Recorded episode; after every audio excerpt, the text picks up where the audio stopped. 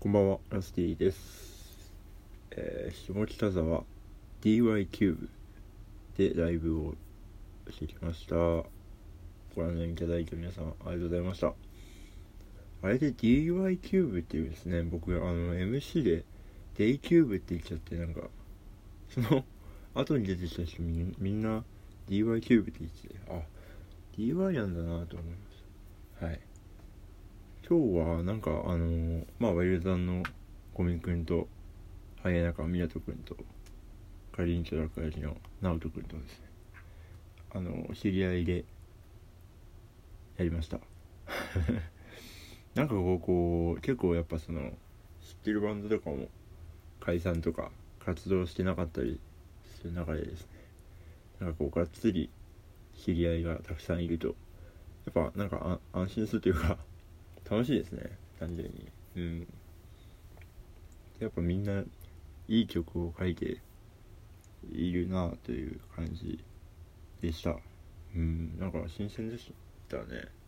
なんか普段バンドでやってるからこそ結構うん新鮮な感じがありました。楽しかったです。場所もねすごいいいとこでしたね。うん。なんかあの MC の最中にもなんかこう場所を褒めようとしたんですしてこう喋ったんですけどなんかこう浅いというか なんかなんか正方形ですみたいな。なんかそんなんしか言えなかった。でもすごいいい場所でした。はい。では始めていこうと思います。ラスティのお正月ラジオ。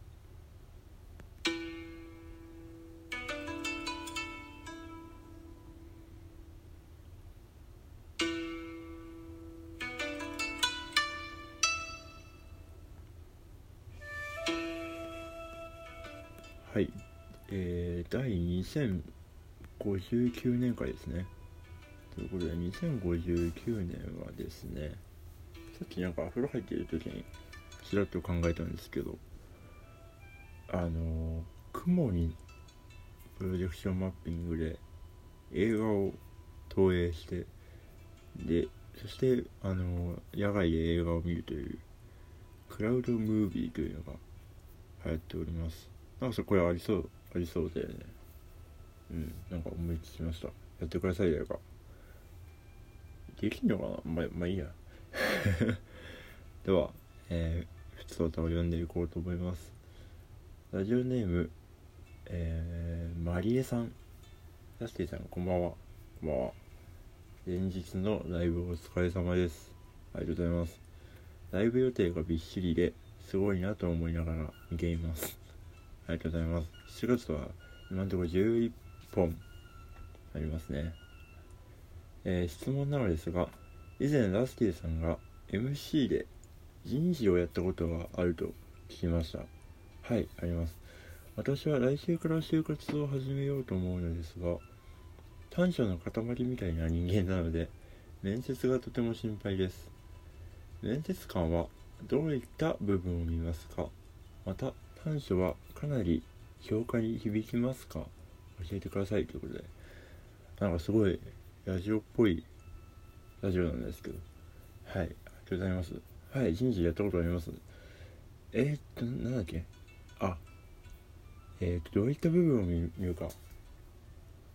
あーなんか僕の会社はこう2人目3人面接官がいて新卒の人を取るときね。で2人はおじさんなんですよ。おじさんってまあ僕もおじさんなんですけどなんかあのもう上の人っていうか50代とか40代のおじさんがこう2人いてでそれはなんか会社代表なんですよ。会社代表というか。で僕はというとなんかちゃちゃを入れるというかなんか要は年齢が僕20代なんで一番その新卒の人に近い年齢だからっていうことで僕目線からなんかこう質問とかをしてまあ見極めてくれみたいな感じの立場がの人事だったんですけどなんか横のおじさん2人が企画的なっていうかなんかあの年齢はとか志望動機はとかこういわゆるテンプレっぽいことをしてくるんですけどでそれでプラス僕がこう質問をするっていう感じだったんですけどでどういった部分を見ますかっていうので言うと僕は一緒に働いてなんかいい関係になれるかみたいなのは重視してますね。なんか例えばですけどなんだろうな。お菓子好きですか？とか僕聞くんですよ。なんかクソどうでもいい。なんかなるべく別に考えてやってないですけど日常会話をしたくて面接だけど。でその日常会話の中で大体あこういう人なんだなっていうのが分かるような感じに持っていくというか僕割と人こんな感じの人なんだっていうのを見極めるのが結構早いのでだから日常会話とかを僕はしましたね。なんでであの要は別に短所とかないんですよ人って。なんか短所まあその評価まあその面接官にもよりますけどなんか例えば短所の欄に何々書いてたから落ちるとかっていうのは全く多分ないと思うし落とされたと思ったらそこの会社はクソなんでほっといていいと思うんですけどなんか人そういう人っていうのおのおのの人がいるじゃないですか。例えばまああの寝坊する人とか。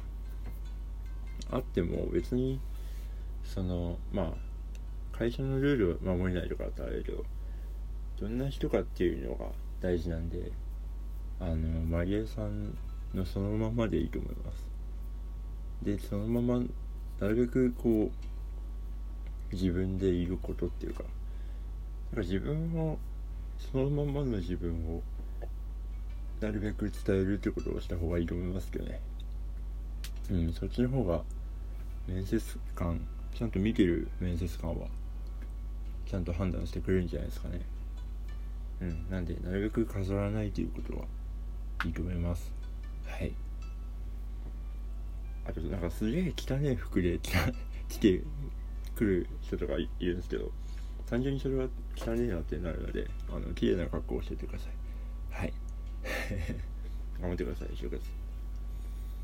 では、えー、ラジオネームピカチュウさん。えー、自分も関西でバンドをやっています。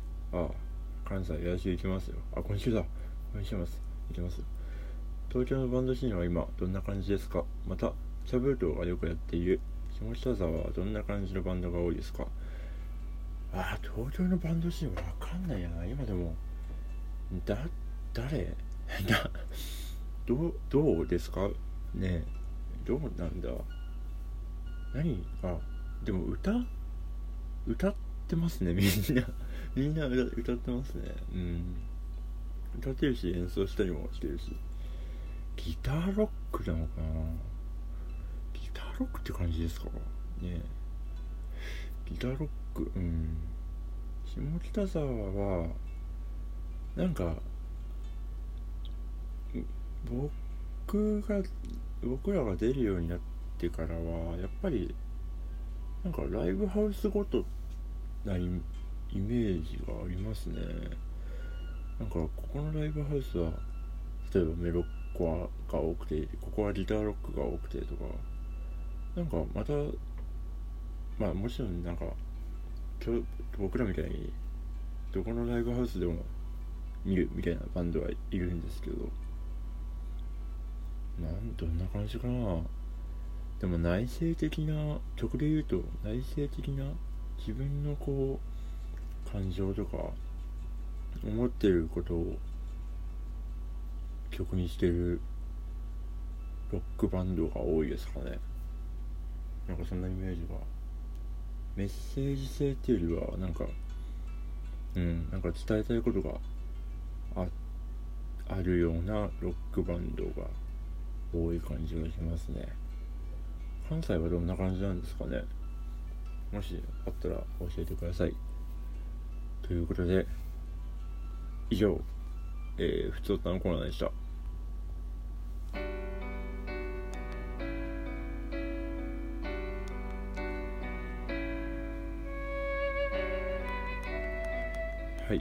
エンディングです。ではお知らせをいたします。えー、っと7月の7日明日ですねもうコピバンの、えー、僕が組んでるコピバン高島ゴンザレスで、えー、コピバン大会があります。渋谷ラッシュで。